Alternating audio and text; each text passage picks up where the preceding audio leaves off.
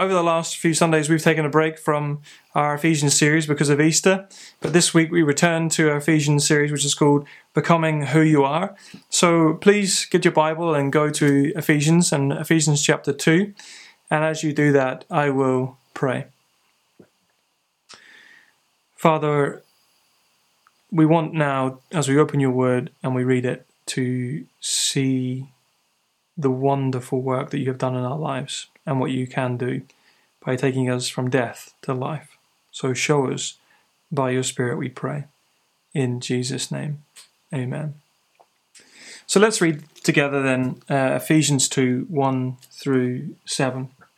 And you were dead in the trespasses and sins, in which you once walked, following the course of this world, following the prince of the power of the air the Spirit that is now at work in the sons of disobedience, among whom we are all we all once lived in the passions of our flesh, carrying out the desires of the body and the mind, and were by nature children of wrath, like the rest of mankind. But God, being rich in mercy, because of the great love with which He loved us, even when we were dead in our trespasses, made us alive together with Christ. By grace you have been saved, and raised us up with him, and seated us with him in the heavenly places in Christ Jesus, so that in the coming ages he might show the immeasurable riches of his grace in kindness towards us in Christ Jesus. Keep your Bibles open uh, as we look at this together in a few moments. But before we do that, I want to tell you that a number of years ago I was away on a skiing trip with my brother. Uh, we used to go skiing a lot, and I vividly remember one day uh, on that trip we ventured to the base of a great snowy mountain where we were skiing, and it was early morning. Um, nothing, including the ski lift, had opened, and we stood for a good while uh, in that place in the shadow of that mountain. The sun was still rising, and we lived in those moments uh, in that valley in the dark, cold, uh, and bitterness of the shadows. It was freezing. Um, I can remember how cold it felt. All these years later, that's how cold it was, and it was debilitating, really. All we wanted was to make our way up the mountain and escape the dark, cold shadows of the valley. And so we did eventually. The chairlift booted up into action, and we were away. We were some of the first uh, to the summit that morning. And as we travelled up, we broke the hold of the shadow and felt the heat of the sun on our faces. Eventually, re- reaching the summit, uh, we got off the chairlift and not only allowed the warmth of the sun to heat us up, but we took a moment to take in the wonder of what we saw as we set our eyes on what seemed in those moments the entire world as we gazed on it you see, you know, you could you could actually see for miles. It it was wonderful. It was beautiful. We once again were astounded at where we had come from that dark, cold, debilitating, shadow hidden valley to the summit where we could see, breathe, and wonder at where we had arrived. Well, why do I tell you this story?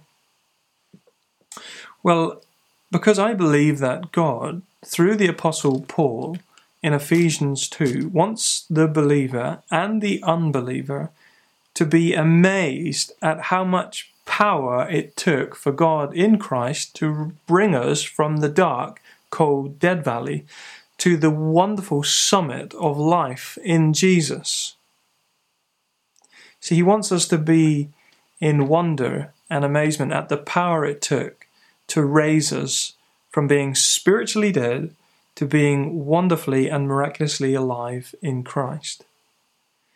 See, that is what God wants us to see today. That is what Paul is telling the Ephesian church today. And he begins with the very real and hopeless reality of our former way of life in verses 1 to 3. See, firstly, Paul says that in our unbelieving state, we were dead verse 1. We were dead. Well, what does it what does it mean? What does he mean that we were or are right now dead in our trespasses and sins. What does that mean? Well, it doesn't mean here that you're six feet underground, but that you are death walking. Spiritually, you are dead. You came into this world dead, not sort of hard of hearing towards the gospel, not simply crippled in good works, not struggling to keep your head above the waters of sin. You were dead, spiritually lifeless, and unmoving. So, name me one thing that a dead corpse can do to contribute to becoming alive again. Well, nothing. Spiritually, for you to be to believe in Christ was an impossibility by your own strength. Dead means dead. Well, what does this death walking life look like? For those of us who are wonderfully resurrected, what did our lives look like before? Well, Paul wants to show us, and he does explicitly as he says this in verse 2 and verse 3. He says this You once walked, following the course of this world, following the prince of the power of the air, the spirit that is now at work in the sons of disobedience. Well, he then continues to talk about something else. It says this It says that we were sons of disobedience, among whom we all once lived in the passions of our flesh, carrying out the desires of our body and the mind, and were by nature children of wrath like the rest of mankind. Well, did you see the two clusters there? I sort of broke them up for you, didn't I? There's two clusters. Firstly, Paul outlines the forces from outside of ourselves that cause us to continue in our dead state. That's verse 2. And he says in verse 2, we follow the course of this world. And then he says, we follow the prince of the power of the air. And then thirdly, we follow the spirit that is now at work. See, what Paul is saying is this there is a massive devil and a huge world system. What I mean by that is how the world thinks, because the God lowercase g, of this world is Satan, and we are dead because we are captive to him and it. And therefore, we live our lives in perfect sync with them both, like two peas in a pod. So know this we've got a fierce and strong enemy. The reason I think Paul calls Satan the prince of the power of the air is because air is everywhere. It is in your house, it is around your TV, it is at your workplace, it is around your mobile phone, it is everywhere. And I think Paul is raising our awareness that this evil prince, the God of this world, Satan, is on the move and will trip us up and keep us captive all the time we follow him and the course of this world and the spirit that is at work in it. See, hell right now has grip on our governments. It has a mighty grip on our councillors, on our ministers, on our politicians. Same sex marriage comes from the evil prince. Our governments can't even protect the unborn, the most vulnerable in society, the viable. See, hell is at work right now. But it's not the external forces, such as the devil and the world, that we should be most concerned about but the internal, namely you and me and our very nature. Look at verse 3. See, by, by our very nature, we are, as it says in verse 3, and we follow the passions of our flesh. We, secondly, follow the, the desires of our bodies, and thirdly, the desires of our minds. So watch out, all of us, for, for where the passion of our flesh, body, and mind lie. But as I warn us of that, I must make you aware that your passions and desires are not always born from you and your doing, but because of your following of the course of this world, the prince of the power of the air and the spirit that is at work right now. See, these two clusters that we read, they are locked in perfect step with one another, both a deadly product of one another. Well, what does Paul want us to see here? Well, I think two things. Firstly, our own hopelessness. And secondly, the need for an extreme and supernatural power to save us from it. Remember his prayer in verse 18 of chapter 1 that it was that the Ephesians would have their eyes of their hearts enlightened to the power towards us who believe. Well, here it is in verse 4 and 5, and this is the title for today's sermon. It says this But God, being rich in mercy, with great love with, with which He loved us, even when we were dead in our trespasses, made us alive together with Christ. That is how we were saved.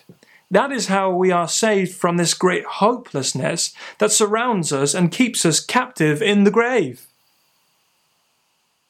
You see, the Bible speaks of a heart made of stone. Actually, Ephesians 4 says it. We'll come to it in this series one day, but it talks of the futility of the mind, which leads to darkened understanding, leading to alienation from God, leading to ignorance, leading to a hardness of heart, a stone heart.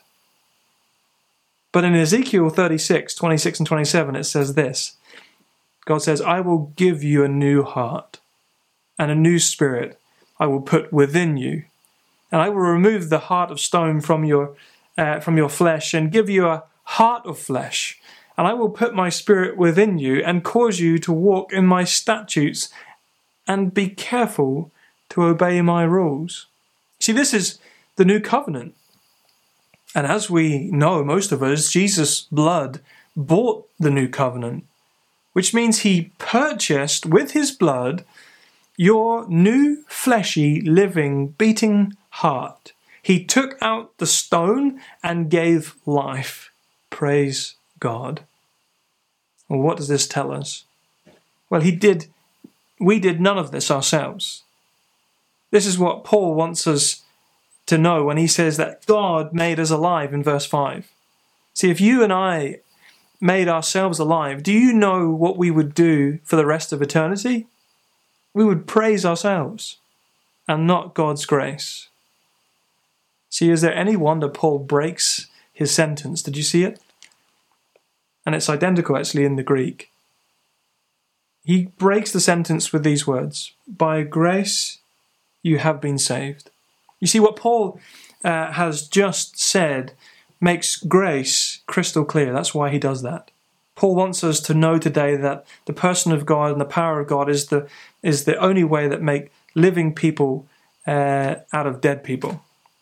To ever think we could muster up enough personal power to defeat the power of this world and to overcome the passions and desires of our flesh, body, and mind is a joke. It is blasphemous, actually, before God.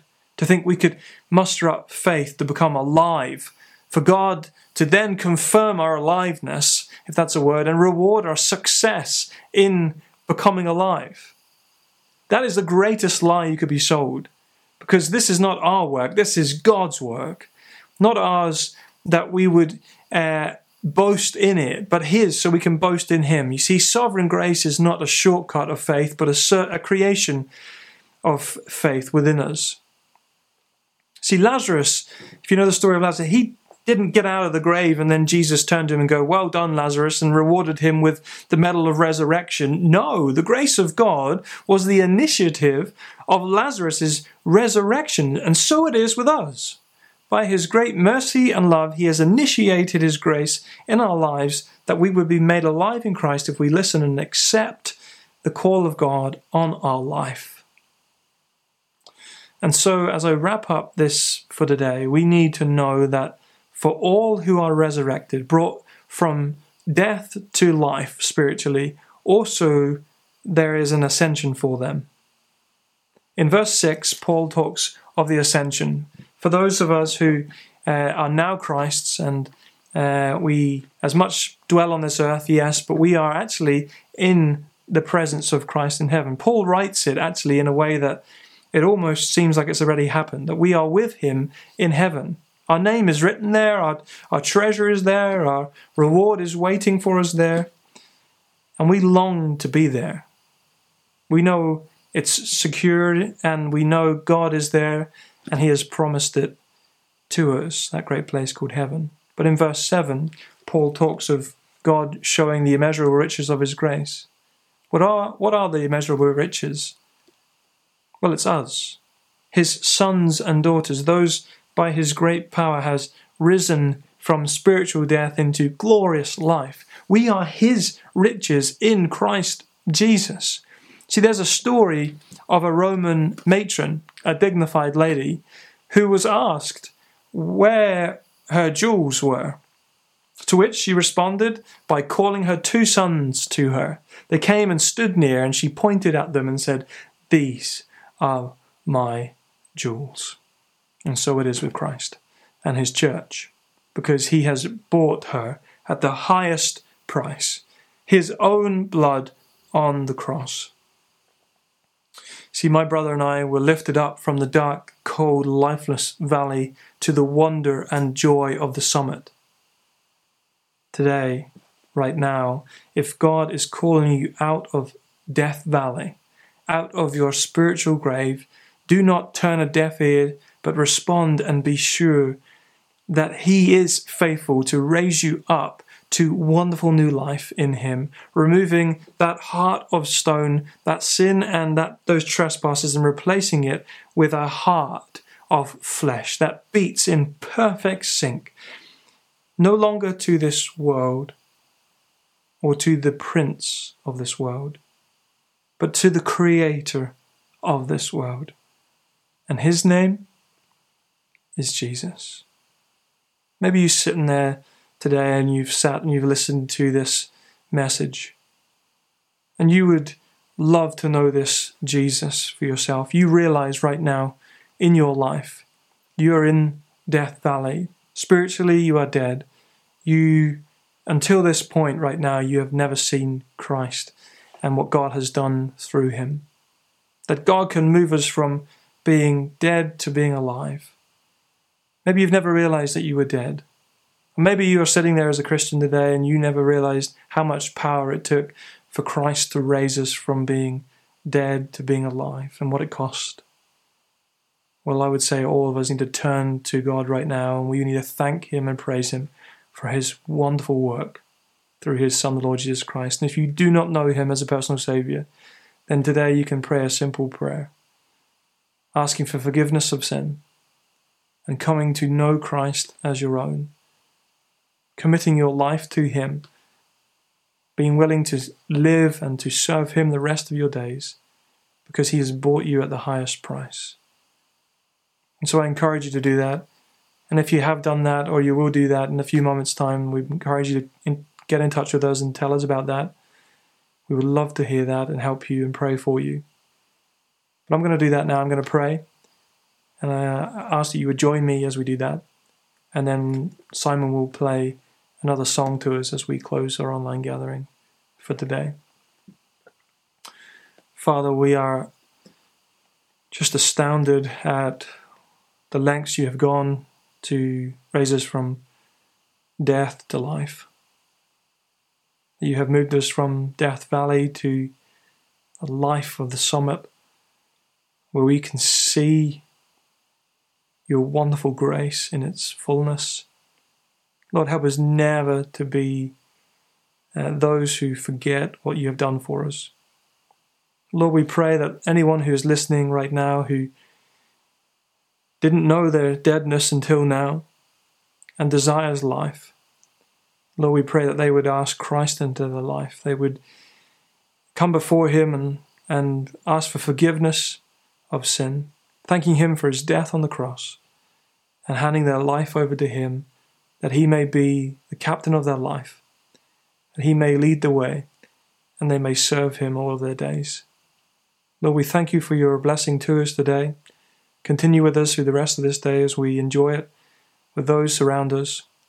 Lord, as we respond now, as we sing, Lord, we thank you that we can do this. Lord, you are worthy of our praise and honor. So, Lord, be glorified, we ask. In Jesus' name, amen. Again, God bless you and keep you safe this week, and we'll speak soon.